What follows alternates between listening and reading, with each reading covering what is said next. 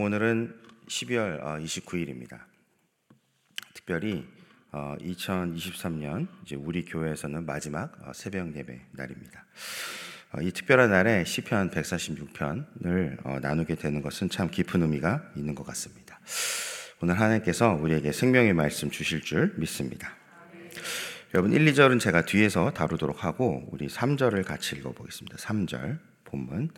귀인들을 의지하지 말며 도울 힘이 없는 인생도 의지하지 말지니. 여러분 우리의 인생은 어느 누구도 혼자 힘으로 살아갈 수 없습니다. 내가 생겨난 것 자체가 나의 힘이 아니었죠. 그렇죠? 부모가 노력을 한 것입니다. 그러니까 제가 이 세상에 나왔겠죠. 그럼 제가 부모의 노력으로 인해서 생겼다고 해서 제가 스스로 이 세상에 나온 것도 아닙니다. 상황마다 다르겠지만 사람마다 다르겠지만 저는 병원에서 의사와 간호사의 도움으로 이 세상에 나오게 되었습니다. 사실 의사와 간호사만 있었다고 되는 것이 아니죠. 누군가 그 병원을 짓고 그 산부인과에 해당하는 어떤 장비들을 갖다 놓았기 때문에 의사, 간호사가 아마 수월하게 일을 진행했을 것입니다. 여러분 우리가 태어났다고 해서 그러면 자기 힘으로 이제 사는 것이 또 아니죠. 어릴 적에는 일반적으로 부모의 도움을 통해서 자라게 될 것입니다. 그리고 나서 성인이 되면 그럼 이제 이때부터는 내 힘으로 살아갈 수 있는 걸까요? 여러분 예를 들면 직장에서 일을 합니다. 누군가가 도와주지 않고 자기 혼자 일을 다 했다 뭐 그렇게 했다고 치고 그럼 이제 월급을 받아야 되지 않습니까? 어쨌든 노동의 대가로 뭐 물건을 받든지 돈을 받든지 받아야 되는데 여러분 월급을 받는 것도 내 힘인가요? 그렇지 않습니다. 여러분 사실은 따지고 보면 그 월급도요 결국 고용주가 준 것입니다.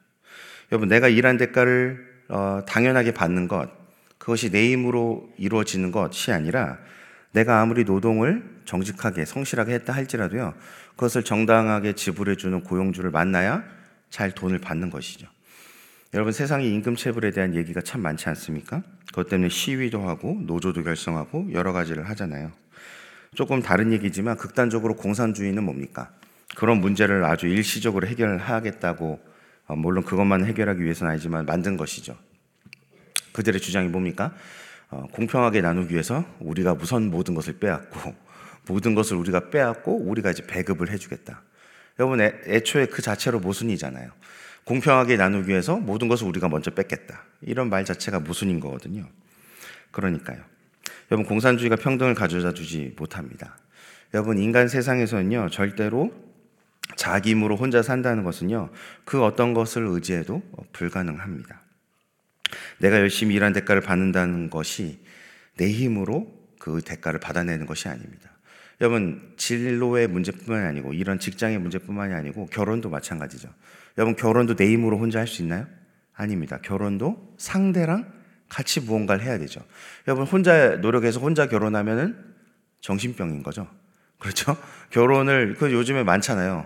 혼자 결혼했다고 주장하고 혼자 위조해가지고 막 혼인신고서 써가지고 막 그런 그 문제 그게 큰 문제죠. 말도 안 되는 얘기입니다. 여러분 그래서요 결혼하고 또 마찬가지로 아시겠지만 애 낳는 것도 혼자 하는 일이 아닙니다. 누군가가 같이 힘을 써야 되고 같이 도와줘야 되는 것이죠. 그래서 여러분 사실은 자수성가라는 말은요 애초에 불가능한 말입니다.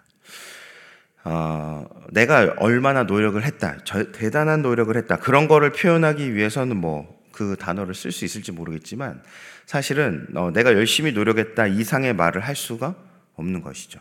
내가 내 힘으로 모든 걸 이뤄왔다. 내가 대단하게 뭔가를 해서 뭔가를 만들어냈다. 여러분 이 말은 사실상 교만한 말입니다. 진짜로 우리가 내 힘으로 모든 걸 다 했다 말하려면 그 자연인 프로그램 보셨나요? 나는 자연인이다. 산에 들어가서 모든 거를 자급자족하는 그렇지만 사실 보십시오. 그 사람이 쓰는 물건도요 결국 누군가 만든 겁니다. 누군가 만든 거 가져와서 그렇게 하는 겁니다. 그런데 그런 자연인의 삶이 어떻죠? 하루 종일 새끼 만들고 끝납니다. 그렇죠? 아침에 일어나서 아침을 만들고 아침 먹고 설거지하고 점심 만들고 점심 먹고 점심 설거지하고 저녁 만들고 저녁 설거지하고 그렇죠? 그리고 잡니다. 여러분 내 힘으로 정말 살려면요 하루 종일 삼시세끼 만드는 것 말고는요 할 수 있는 것이 없다는 것입니다. 그래서 자기 자신을 믿는 사람 나를 굉장히 의지하고 나를 의존한 사람, 나 스스로를 뭐라고 여기는 사람이 정말 세상에서 가장 어리석은 사람입니다. 정말로 주변에서 도와주지 않는다면 아무것도 할 수 없는 것, 그것을 그냥 상식적으로 생각만 해도 깨닫게 되거든요. 제가 오늘 여기서 설교를 하지만 벌써 조명을 켜준 사람이 있었습니다. 조명뿐만 아니라 이 조명을 만들어준 사람이 있었습니다. 조명을 판 사람이 있었습니다. 조명을 발명한 사람이 있었습니다. 이 마이크, 음향 만들고 팔고 갖다주고 켜주고 사용하고, 여러분 그런 사람들이 있었기 때문에 지금 제가 이렇게 말하는 것이죠. 안 그랬다면 어떻겠습니까? 여러분 이 건물에 모일 수나 있었겠습니까? 우리가 어느 그 새벽에 공터 같은 데서 천막 같은 거 치고 그냥 제가 육성으로 내질러야 했겠죠. 아니면은 거기까지 오시는 건요, 어떻게 오시겠습니까? 차로 안 오신다. 여러분이 스스로 차를 못 만든다면 여러분 걸어오셔야 됩니다. 그렇죠? 여러분 우리가 조금만 생각해봐도 절대 내가 모든 것을 할 수 있지 않습니다. 오히려요, 서로가 도왔고 누군가 그것을 한 사람이 있었고, 그래서 주님이 말씀하시지 않습니까? 교회는 예수 그리스도가 머리시고 나머지는 뭐다? 각 몸의 지체다. 누군가는 손이고 누군가는 발이고 누군가는 몸이고 뭐 누군가는 허벅지고 뭐 그런 역할들이 다 있다는 것입니다. 그래서 하나님께서는요, 이런 것들을 우리가 스스로 배우지 못할 때 우리를 어디로 인도하시냐면 광야로 인도하십니다. 너의 힘으로는 아무것도 할 수 없다. 너의 생존이 너의 노력 또는 어떤 행운 그런 것 따위에 달려있지 않다 라는 것을 분명하게 철저하게 가르치신 장소가 바로 광야입니다. 그래서 우리는 광야에 갔을 때 비로소 정직해지고요, 광야에 갔을 때 비로소 낮아집니다.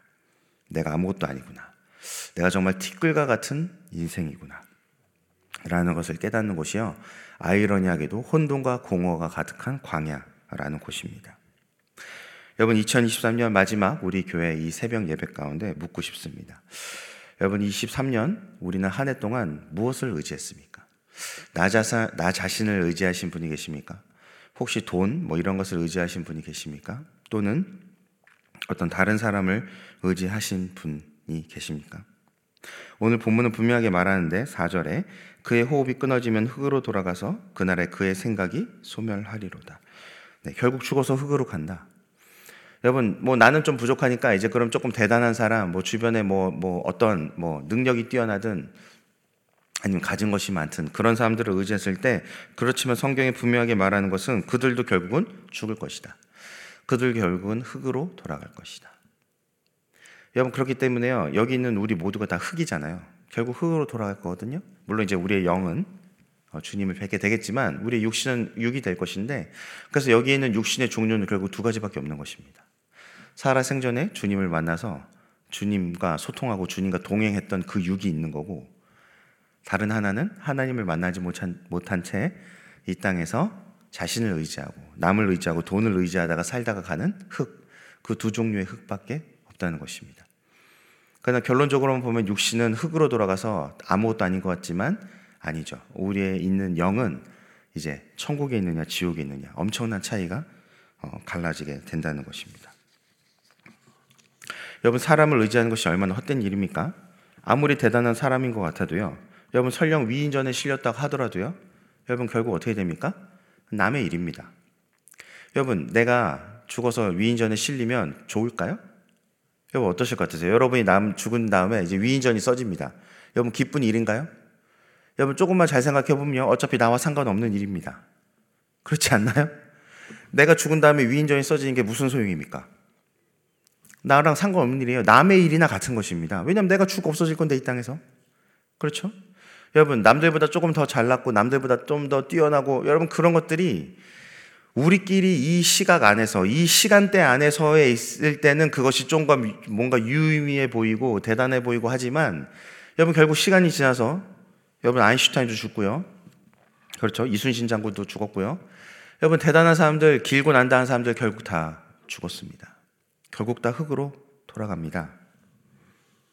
그러니까요 여러분 이 땅에서 우리가 정말로 영원을 바라보고 영원을 붙잡아야 되지 않겠습니까? 이 땅에서 이 짧은 시간 동안 정말 우리가 붙잡아야 될 것이 영원인데, 그 영원을 붙잡지 않고 결국은 흙이 되고 썩어지고 없어질 것들을 잡은 사람들만큼 불쌍한 사람이 없는 것이죠. 전도서 3장에 보면 하나님께서는 우리에게 영원을 사모하셨다는 마음을 영원을 사모하는 마음을 주셨다고 말합니다. 여러분, 이 말은요, 결국 하나님의 형상으로 지어진 우리는요, 이 땅에 있는 흙이 되어버릴, 썩어 없어질 것들로는 만족이 되지 않는 존재라는 것입니다. 만약에 이 땅에 썩어질 것들로 만족하고 있다면요, 그것은 이미 우리가 속고 있는 것이에요. 그 자체로 속고 있는 것입니다. 여러분, 교회에 와서도요, 그렇게 속임을 당한 일들이 많습니다. 내가 높아지고, 내가 뛰어나고, 내가 드러나고, 내가 인정받고, 내가 칭찬받고, 내가 무엇이라도 되고. 여러분, 그런 것들은요, 다 썩어 없어질 일들이에요. 여러분, 교회가 예수님이 머리시고 예수님이 주이라면, 예수님만 높임 받으시면 다 된 겁니다. 내가 대접을 받고 인정받고 칭찬받고 높아지는 게 아니라 주님이 영광 받으시고, 주님이 찬송 받으시고, 주의 이름이 널리 나타나게 되면, 그분이 구원자시고 구세주시고 주인이신 것이 나타나고 드러나고 역사하시면 그것으로 전부 다 끝난 겁니다. 그런데 그렇게 썩어 없어질 것들을 붙드는 것 자체가요, 이 교회에 와서 뭘 하고 있다 할지라도 이미 속은 것이죠. 여러분, 우리에게는 진정으로 하나님이 필요합니다. 우리가 진정으로 의지할 분은 주 예수 그리스도 한 분이신 것이죠. 어느 누구와도 그 무엇과도 비교할 수 없는 예수 그리스도, 그분 한 분만으로만요, 우리는 채워질 수 있다라고 성경은 분명하게 말하고 있습니다. 여러분, 5절을 우리가 다 같이 읽어볼까요? 5절. 야곱의 하나님을 자기의 도움으로 삼으며 여호와 자기 하나님에게 자기의 소망을 두는 자는 복이 있도다. 아멘. 여러분, 시편 1편은 아시겠지만 여러분, 복 있는 사람은 이라고 시작을 합니다. 여러분, 오늘 시편을 제가 어떤 이런 신학적인 부분을 말씀드리지 않았지만 오늘 이 시편은 이제 시편의 결론에 해당하는 부분입니다. 시편 1편과 2편은 시편 전체에서 서론이고요, 시편 146편부터 150편까지는 결론인데, 바로 할렐루야 시편이라고 불리는 이 146편부터 150편까지 5편의 시편입니다. 이 시편들은 할렐루야로 시작해서 계속해서 할렐루야 할렐루야 하나님을 찬양하라로 끝나는 이런 시편들이라고 할 수 있는데요. 여러분, 시편 1편에서 복 있는 사람이라고 시작했어요. 이제 서론이라고 말씀드렸습니다. 이제 146편, 이 결론의 시작이죠. 결론의 시작인 146편에서도요, 누가 복이 있다고 말한다고요? 하나님을 자기의 도움으로 삼고 여호와 자기 하나님에게 자기의 소망을 두는 자가 복이 있다. 복이 있는 자로 시작해서 복이 있는 걸로 끝나는 것입니다. 여러분, 그러면 시편 1편과 이 146편을 연결해 보면 이렇죠. 복 있는 사람은 여호와 율법을 즐거워하여 주야로 묵상하죠. 그래서 그걸 지키는 자입니다. 그래서 여호와 율법을 주야로 묵상하고 즐거워하고, 그 지키는 자는 결국은 어떤 존재가 된다라고 오늘 본문이 말하는 것이에요. 하나님을 자기의 도움으로 삼고 하나님을 나의 소망으로 두는 것. 여러분, 그렇게 된다는 것입니다. 우리가 여호와의 율법을 즐거워하고 그것을 묵상하고 지키는 결론이요, 다른 것이 아니고요, 하나님이 나의 도움이 되시고 하나님이 나의 소망이 되시는 것, 그게 진짜로 하나님의 말씀을 즐거워하고 묵상하고 지킨 결론이 된다는 것입니다. 여러분, 수많은 사람들이 복 있는 사람이라고 시편을 시작하지만 시편 결론부에 가서 진짜 그러한지는 확인을 하지 않습니다. 여러분, 정말로 여러분은 복 있는 사람이십니까? 여호와 하나님만이 자기의 도움으로 삼고 여호와 하나님만을 나의 소망으로 두시는 분입니까? 여러분, 오늘 이 본문이 하나님이 어떤 하나님이라고 말씀하시냐면 야곱의 하나님이라는 것을 거론합니다. 왜 하필 야곱일까요? 야곱의 이름 뜻을 여러분 아시겠지만 별로 좋은 뜻이 아니잖아요. 속이는 자, 남을 발목을 붙잡는 자, 그래서 걸려 넘어지게 하는 자, 뭐 이런 뜻일 텐데 왜 하필 여러 이름 중에 야곱의 하나님?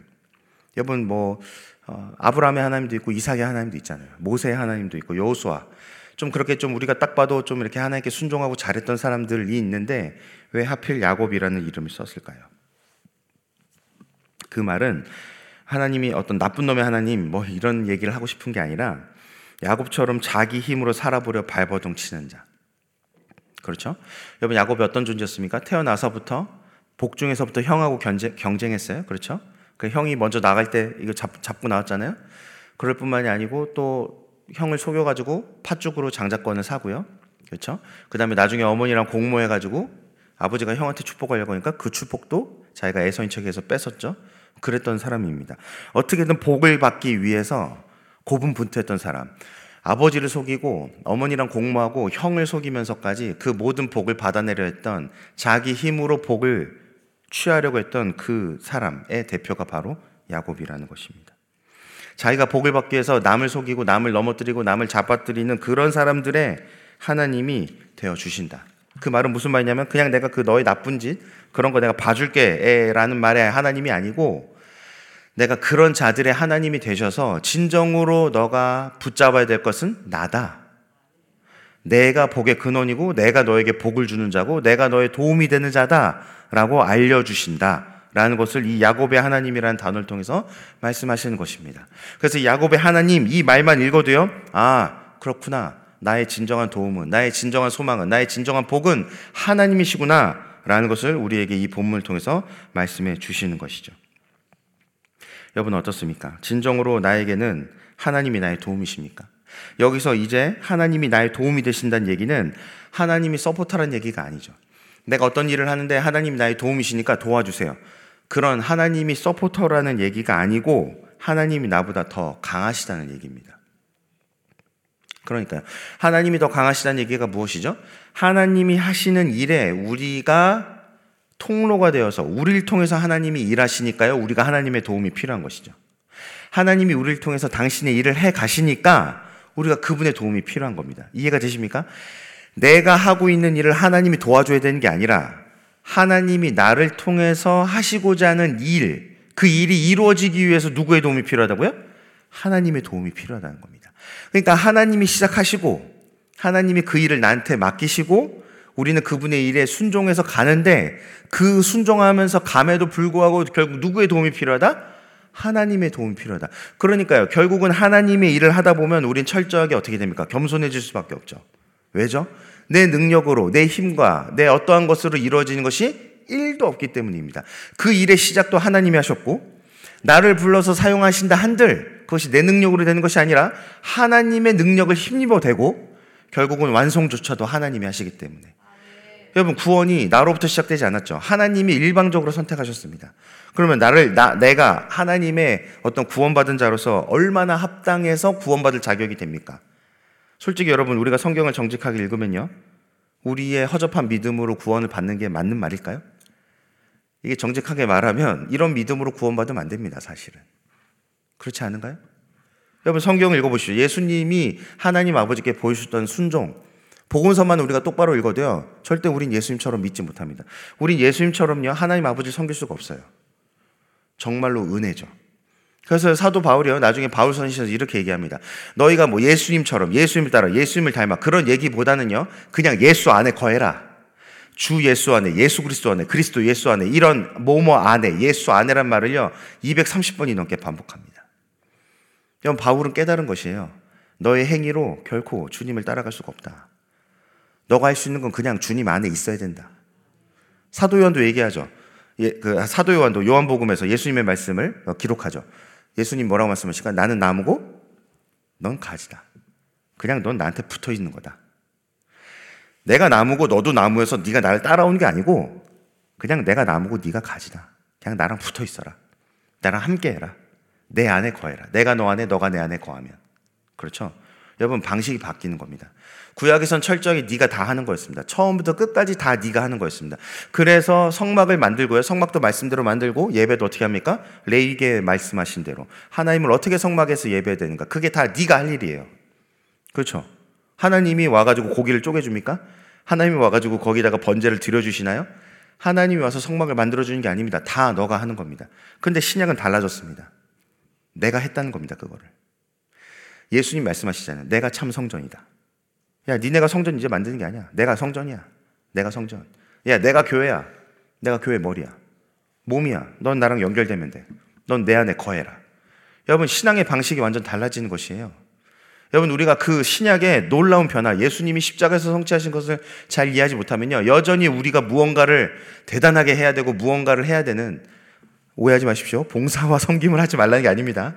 주님을 만나면요, 자연스럽게 하고 싶어져요. 주님을 사랑하니까, 주님의 몸된 교회를 사랑하니까, 우리의 공동체를 사랑하게 되니까 어떻게든 봉사하고 섬기고 싶어지는 게 당연합니다. 그런데 행위에 우리의 신앙의 근본이 있지 않다는 것입니다. 어디에 우리의 신앙의 근본이 있습니까? 은혜, 하나님이 행하신 그 일에 우리의 신앙의 근거가 있다는 것입니다. 아멘이십니까? 하나님이 시작하시고 하나님이 우리를 부르셨지만 결국 거기에서도 하나님이 도움을 주시고 누가 완성하신다? 하나님이 완성하신다. 그게 성경이 말하는 바라는 것입니다. 여러분, 그래서요, 결국은 우리는 인정할 수밖에 없습니다. 하나님이 우리보다 강한 자이시다. 하나님이 나의 도움이시라는 것은 내가 한 일을 서포트해 주신 분이라는 게 아니라 하나님이 나보다 더 강한 자이시다. 하나님이 나보다 더 강하시고 더 높으시기 때문에 인정할 수밖에 없고, 그렇기 때문에 주님의 뜻에 순종할 수밖에 없는 것이 하나님을 나의 도움으로 삼은 자들이라는 것입니다. 여러분, 우리가 혹시 하나님보다 더 강한 사람인 것처럼, 강한 자인 것처럼 하나님을 이리저리 휘두르고 있지는 않습니까? 여러분, 샤머니즘 보십시오. 샤머니즘이 겉으로는 겸손하게 비나이다 하지만 여러분, 그런 거 다 떼면요, 뭐 겸손한 표정, 정결한 복장, 단정한 몸짓, 이런 퍼포먼스 다 빼면요, 결국 뭡니까? 내가 원하는 거 내놔입니다. 그렇죠? 여러분, 겸손하게 하지만 결국 뭐예요? 내가 원하는 거 내놔예요. 여러분, 기독교가 그렇습니까? 여기 와서 거룩하게 하고 막 단정하게 하고 막 정결하게 하고, 근데 결론이 내가 원하는 거 내놔가 되면, 그럼 그게 샤머니즘하고 우리랑 뭐가 다릅니까? 아니라는 것입니다. 우리가 신앙이 어리고 몸 모를 때는 그럴 수 있습니다. 내가 원하는 것, 내가 바라는 것, 거기가 전부일 수 있습니다. 애들도 그렇잖아요. 애들 뭐 자기가 원하는 거 얘기하지, 아, 어머니 오늘은 무엇을 원하십니까? 3살짜리 아이가 그러면요, 병원에 데려가야 됩니다. 사실 정상이 아니에요, 오히려.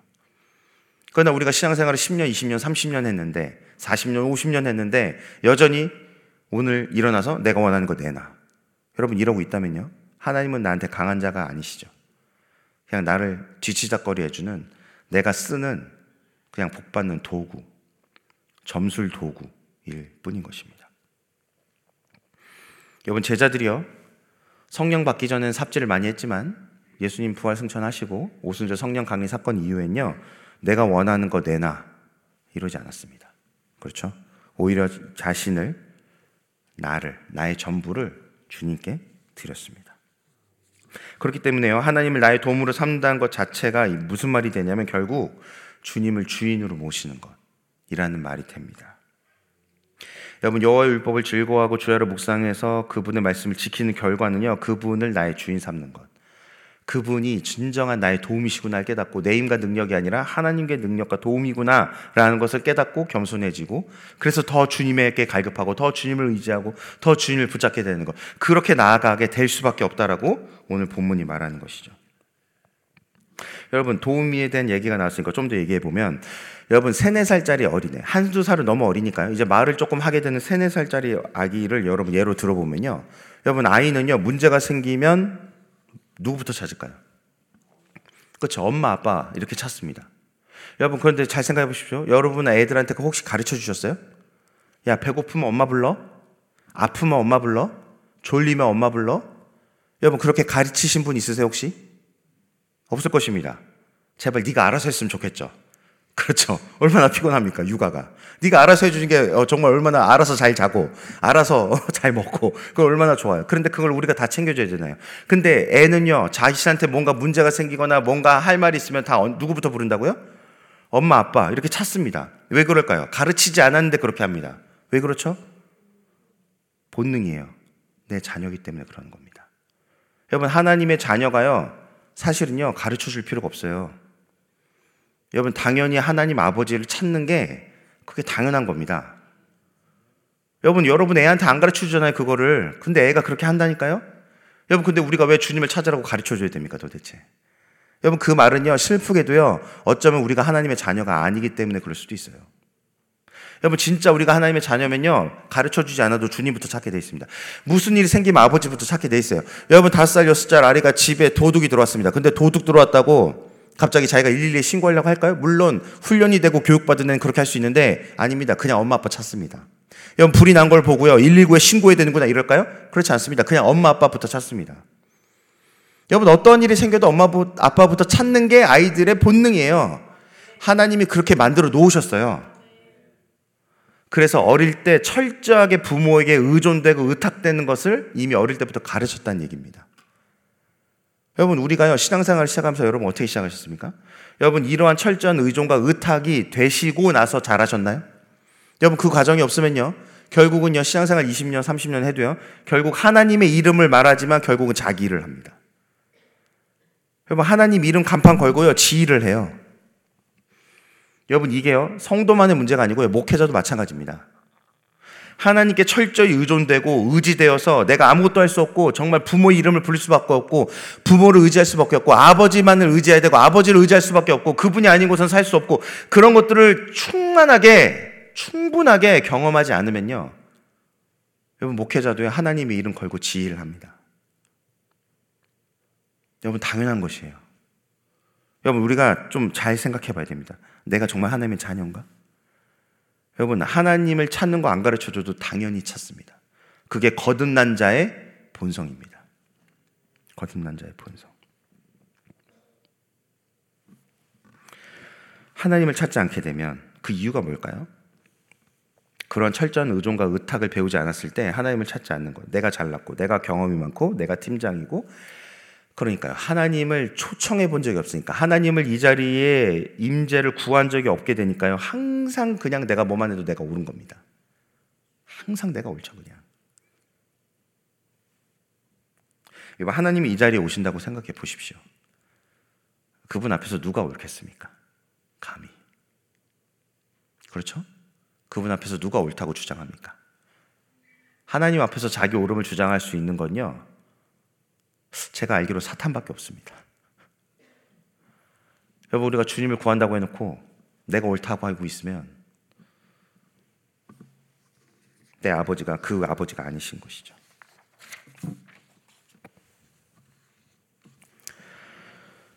여러분, 하나님께서만이 나의 도움이시다. 이 말은 그분이 나의 주인이시고 그분의 능력을, 그분의 도우심을 의지하지 않고서는 아무것도 할 수 없다. 그분이 도와주시고, 그분이 오셔야 되고, 그분이 행하셔야 되고, 그분이 함께 하셔야 되고, 나의 능력이 어떠함에 달려있는 것이 아니라 그분의 능력이 어떠함에 달려있다는 것을 말하는 부분이죠. 여러분, 여호와 하나님에게 자기의 소망을 둔다는 것은 무슨 말입니까? 이 말은요, 하나님이 내가 사용할 수 있는 여러 방법 중에 하나가 아니다라는 말입니다. 여러분, 과거 이스라엘 백성들은 가나안 땅의 문화에 혼합되어 있었죠. 그래서 바알, 아세라, 그모스, 몰록, 아스타롯, 다곤, 여러 우상들을 섬겼어요. 여러분, 그 수많은 우상들을 섬겨보면이 아니라 잘 살펴보면 각자의 역할이 있습니다. 바알은 생산과 다산, 아세라는 성관계와 전쟁, 아스타롯은 풍요, 다산, 사랑 등등 각자의 우상들에게 역할이 있어요. 이 말은 무슨 말이냐면, 이스라엘 백성들이요, 자기가 원하는 게 있으면요, 그에 해당되는 우상들을 섬겼다는 겁니다. 나한테 비가 필요하면 비의 신을, 풍요가 필요하면 풍요의 신을, 다산이 필요하면 다산의 신을, 곡식이 필요하면 곡식의 신을, 이런 자신의 필요 때문에 우상들을 섬겼다는 것이에요. 그러니까 여러분, 이스라엘 백성들이 욕심이 많아지고 바라는 게 많아질수록요, 우상이 늘어나죠. 여러분, 근데 10계명, 2계명이 뭐라고 말합니까? 너를 위하여 새긴 우상을 만들지 마라. 너를 위하여 새긴 우상을 만들지 마라. 이게 무슨 말이죠? 그 우상들이 의미하는 게 필요라고 했잖아요. 내 필요들이라니까요, 다 필요들. 근데 그 우상들을 만들지 말라는 거예요, 하나님이. 결국 이 말이 무슨 말입니까? 너의 유일한 필요는 누구밖에 없다? 하나님밖에 없다는 얘기입니다.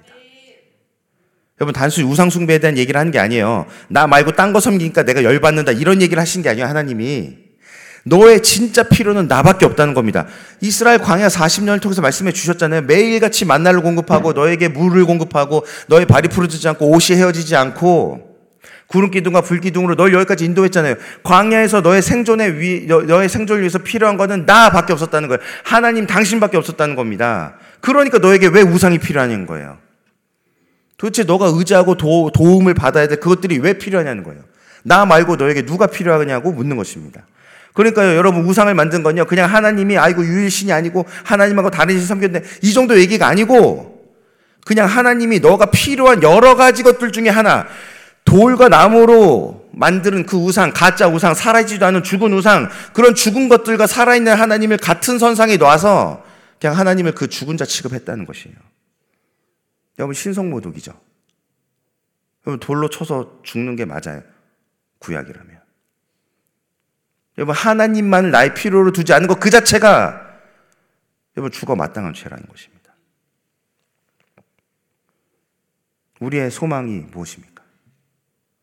진짜 내가 바라는 것, 진짜 나한테 필요한 것, 진짜 우리가 구해야 되는 것. 여러분, 2023년 이 시간을 지나가면서 여러분 진짜 우리에게 무엇이 필요한지를 확인하는 시간을 가지셔야 됩니다. 여러분 정말로 하나님이 나의 여러 가지 소망 중에 하나가 아니라 유일한 소망, 유일한 필요가 되시려면요, 결국 우리에게 소멸하는 불이 필요합니다. 하나님은 자신을 소멸하는 불로 소개하시거든요. 왜냐하면 너 안에 있는 헛된 우상과 욕심들을 다 태우고 오직 하나님만을 두시겠다라고 하는 하나님의 결단, 하나님의 결정 때문에 그 소멸하는 불을 말씀하시는 것이죠.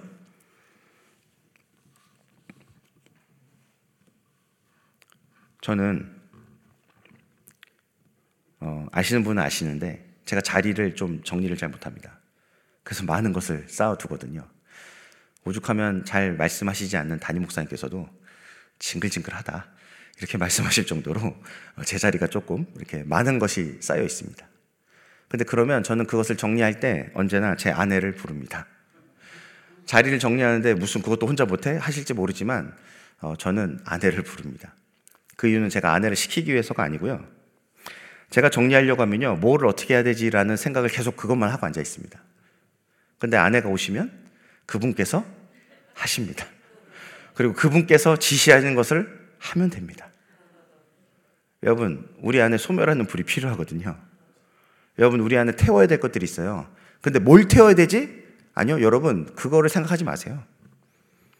여러분, 내가 뭘 태워야 되지? 내가 뭘 치워야 되지? 아니요, 그게 필요한 게 아니고요, 주님을 찾으세요. 주님을 부르세요. 주님이 오시면요 그분이 시작하십니다. 그냥 나는요 그냥 그분이 하시는 걸 따라 하면 돼요. 물어보면 돼요. 이거 파쇄할까? 그냥 파쇄하면 돼요. 바닥 닦을까? 그냥 바닥 닦으면 돼요. 그냥 그분이 하시는 걸 따라 하면 됩니다. 그분이 원하시는 걸 하면 돼요. 여러분, 그러면요 자리가 깨끗하게 되어져 있습니다. 물론 제가 이거는 치우지 마 이런 식으로 태클을 자꾸 걸면요 조금 남아있어요. 완전하게 정리가 안 되고 마찬가지입니다. 하나님께요 자꾸 태클을 겁니다. 주님, 이건 안 됩니다. 주님, 이건 싫은데요? 여러분, 그런 식으로 태클을 걸면요 깨끗하게 돼야 될 게 이제 한 90% 청소되고 많은 그런 문제가 생기죠.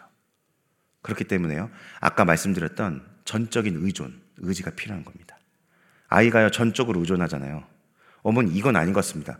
분유의 양이 100g이 아니라 150g이죠. 이렇게 따지지 않습니다. 주는 대로 먹죠. 그렇죠? 전적인 의존과 의지가 훈련되어 있지 않으면요 주님을 불러다 놓고 주님한테 태클 걸고 있습니다. 사탄도 태클 안 걸고 있는데. 그러니까요 여러분, 이 시간이 너무 많이 가서 뒤에 6절에서 10절은 그냥 다 넘어가고 제가 마지막으로 1절, 2절만 얘기하고 마치겠습니다. 1절, 2절에 보면 할렐루야 내 영혼아 여호와를 찬양하라 말하잖아요. 명령입니다. 명령. 여러분, 찬양할 이유가 있어서 찬송하는 게 아니에요. 그냥 그분 자체로 찬양받기 합당한 분이시죠. 여러분, 내 안에 우상이 가득하면요 하나님을 찬양하는 것도 일이에요. 그렇지 않겠어요? 내가 지금 이 우상들이 많아가지고 이 우상도 섬겨야 되고 이것도 섬겨야 되고 이것도 의지해야 되고 이것도 의존해야 되는데 여러분, 내가 하나님만 찬양하고 있으면 얼마나 정말 다른 것에 시간에 쫓기겠어요. 거기다가 찬양한다고 사람들 모았는데 같이 해서 싸움까지 난다, 다툼이 일어난다, 얼마나 짜증납니까? 짜증나고 피곤하고 미치는 일이에요. 그러니까요 하나님의 일을 불러놓고 짜증나고 힘들고 피곤하죠.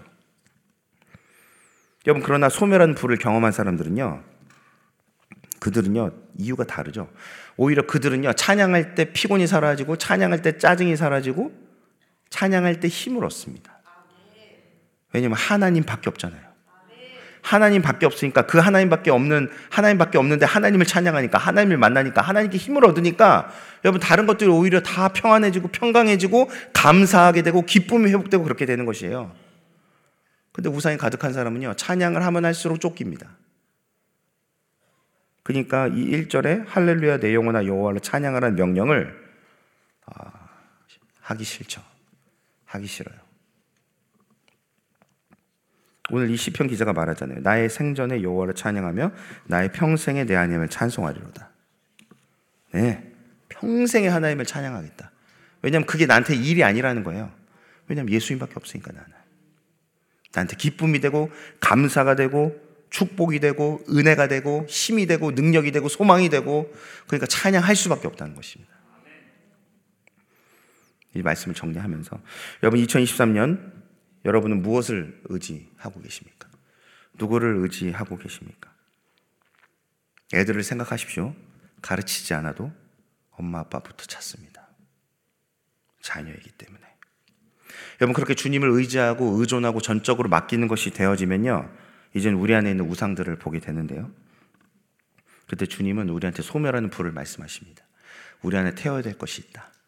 근데 어떻게 해야 된다? 그분이 와서 태우실 때 그분이 다 태우셔야 됩니다. 전적인 의지와 의존이 돼 있지 않으면 여러분, 그 태우는 것을 우리가 말려요. 주님, 이거는 지금 아닌 것 같습니다. 이거는 안 됩니다. 이건 하지 말아 주시옵소서. 그렇게 하나하나 따지니까요, 다 치워주려고 했던 주님이요, 한 반만 가져갑니다.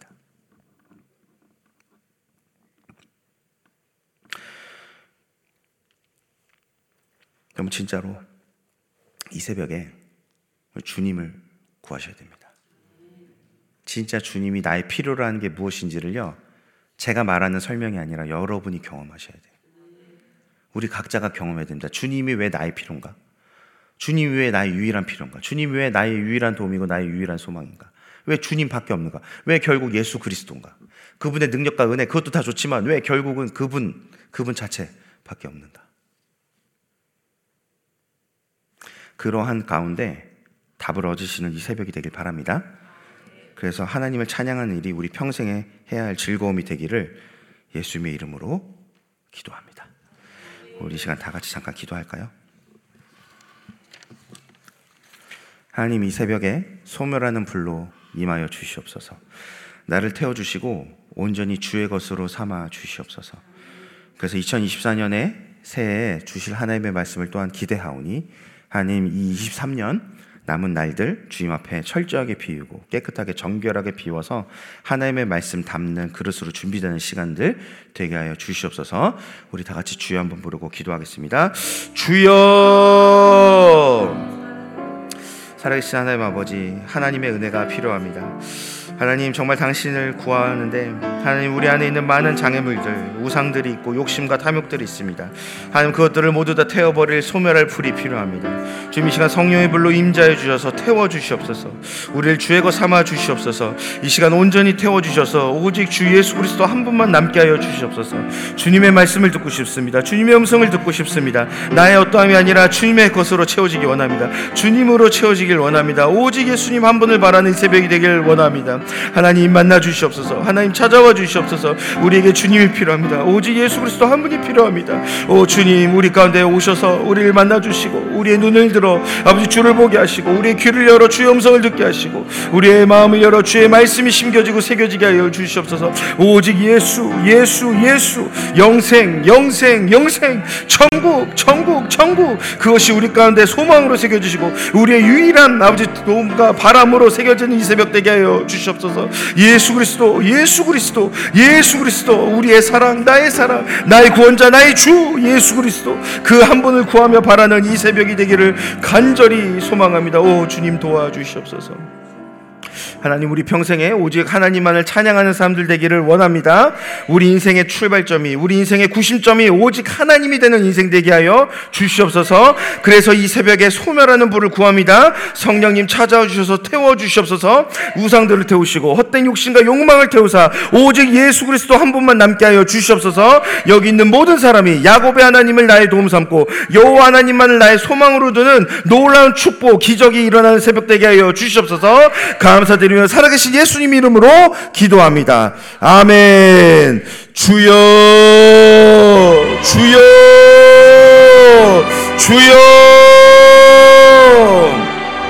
살아계신 하나님 아버지 주님의 은혜를 감사드리며 오직 주 예수님만을 바르며 나아갑니다. 주님을 만나보기 원하고 주님을 보기 원하고 주님의 음성을 듣기 원합니다. 오 주님, 여기 갈급한 자들, 주님으로 갈급한 자들, 한 사람 한 사람 심령이 가난한 자들 주님 만나주시고 찾아와 주시고 은혜 베풀어 주시고 안수하여 주셔서 깨끗게 하시고 자유케 하시고 새롭게 하시고 회복시키시고 살아나게 하사 온전히 주의 일을 감당하는 하나님의 사람으로 세워지는 역사에 있을 수 있도록 아버지 믿음과 축복